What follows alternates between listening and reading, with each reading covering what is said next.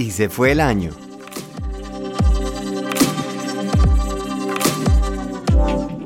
¿2022?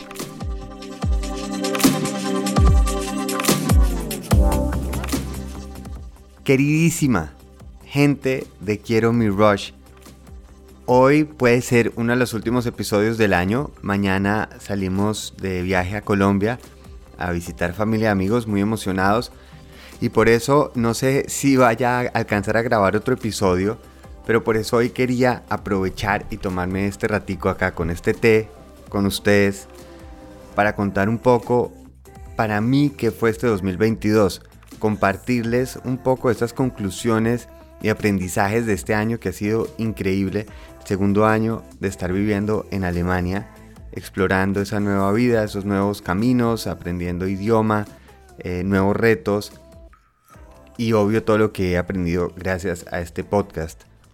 Definitivamente, algo que ya es básico en mi vida es gozarme, encontrar el balance, es bailar el balance.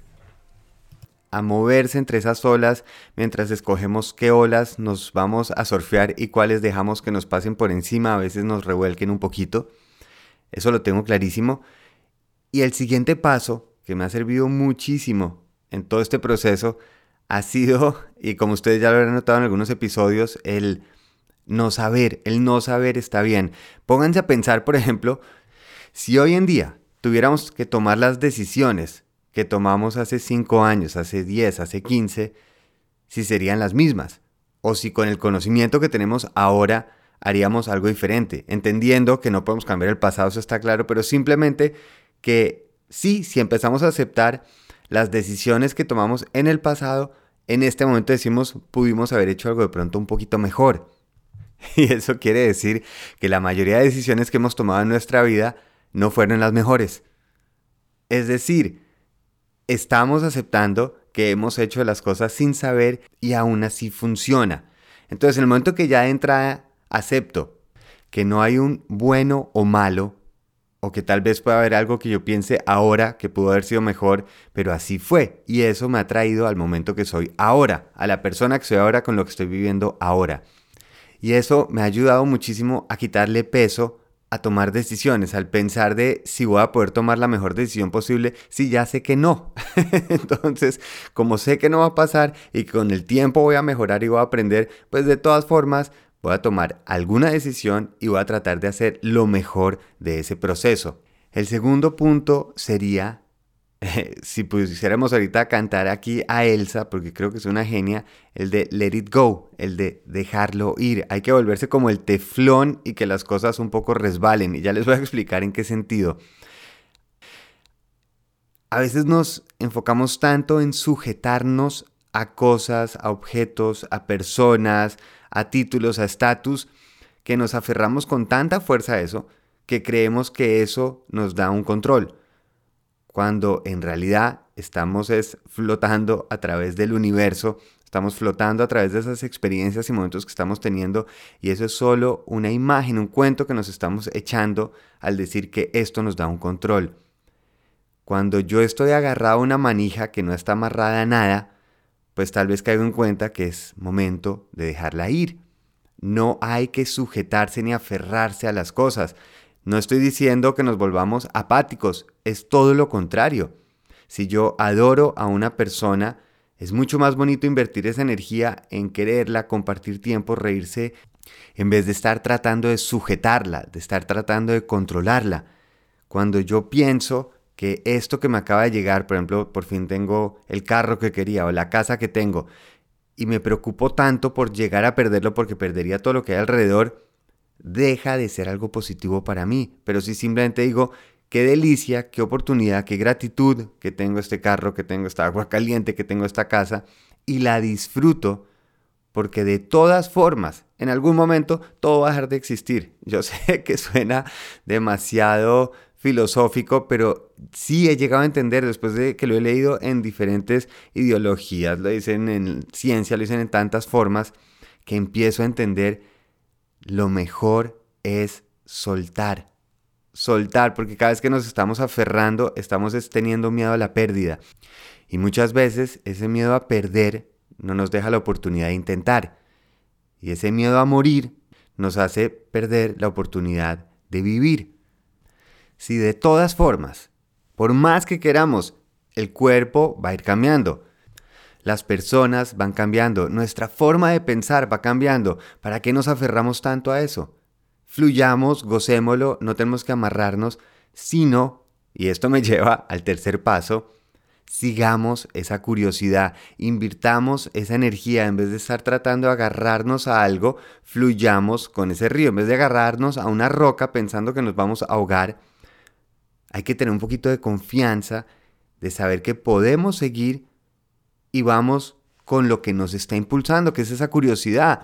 Y yo creo que otra vez vuelve un poquito el miedo a decir, pero si yo me vuelvo una persona curiosa, entonces no termino haciendo nada, sino como levantando piedritas por todas partes y no creo. Y me ha pasado en mi vida y la gente que veo alrededor mía, sí, puede que uno pase por un momento o procesos en donde sí, está muy curiosito y necesita ver muchas cosas como para empezar a entender qué le llama la atención. Pero si yo estoy enfocado, es en el proceso y de seguir viendo qué preguntas y qué problemas me gustan resolver, la curiosidad me hace activarme. Yo no conozco ninguna persona eh, alegre que se quede acostada en la cama normalmente son las personas que dejan de asombrarse y maravillarse con la vida, los que ya no quieren hacer algo, pero las personas que están eh, conectadas, involucradas, respondiendo a la vida, son las personas que quieren un poquito más. Ahora, puede haber un problema es cuando quiero estandarizar la curiosidad, que quiero decir cuánto tiene que ganar, cómo tiene que vivir, en qué momento tiene que casarse, tener hijos, pues ahí ya estoy limitando la curiosidad, estoy tratando de controlarla. Y en ese momento ni estoy permitiendo jugar con ese balance y estoy tratando de agarrarlo a algo, sujetarlo.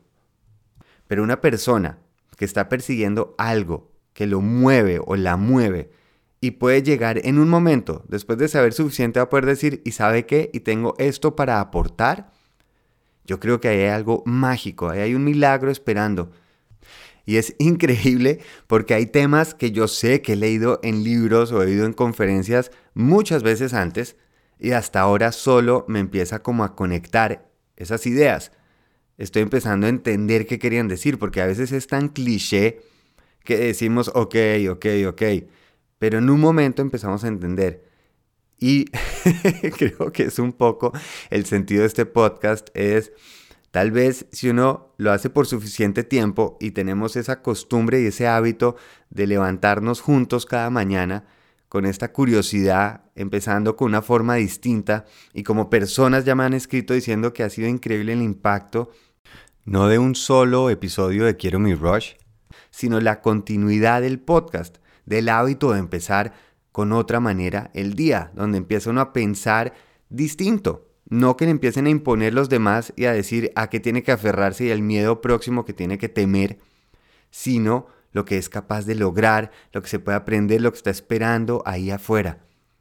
Y por eso ahora me toca con mucha confianza dejarlos ir por estas semanas hasta que volvamos a mediados de enero, confiando en que nos vamos a volver a encontrar confiando en que el siguiente año vamos a hacer las cosas que nos hacen bien. ¿Se acuerdan cuando uno a veces dice, uy, yo no sé por qué no volví a comer esto si me fascina, yo no sé por qué no volví a este lugar si me encanta? Bueno, pues espero que a las personas que les está funcionando este podcast nos volvemos a encontrar en enero. Aprovechar este tiempo para como resumir esas ideas y cosas que les hayan funcionado, que hayan aprendido y si la comparten con alguien, incluso mejor porque más se interiorizan. ¿Ok? Como el año es hora de irme retirando por este ratico para volver en enero con toda esa energía, con más ideas, con más ilusión, con más energía, con más mañanas, con más cafés y tés. Muchísimas, muchísimas, muchísimas gracias a todos. Me emociona ser parte de esta comunidad que estamos apoyándonos, aprendiendo, curioseando y gozándonos el proceso. Mientras nos gocemos el proceso, ese viaje, todo lo demás es ñapa. Espero que tengan una Navidad increíble, aprovechen para agradecer todo lo que tienen, que la gente sepa el amor que ustedes les tienen, lo que han logrado, lo que han aprendido de ellos.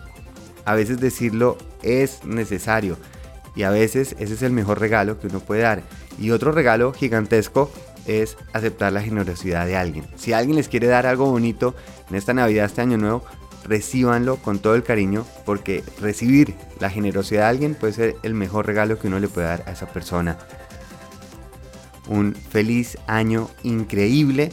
Vamos a seguir para adelante, curioseando, a ver qué pasa, porque lo que estamos es aprendiendo a volar en esta caída. Y si nos aferramos a algo, pues no se expanden esas alas.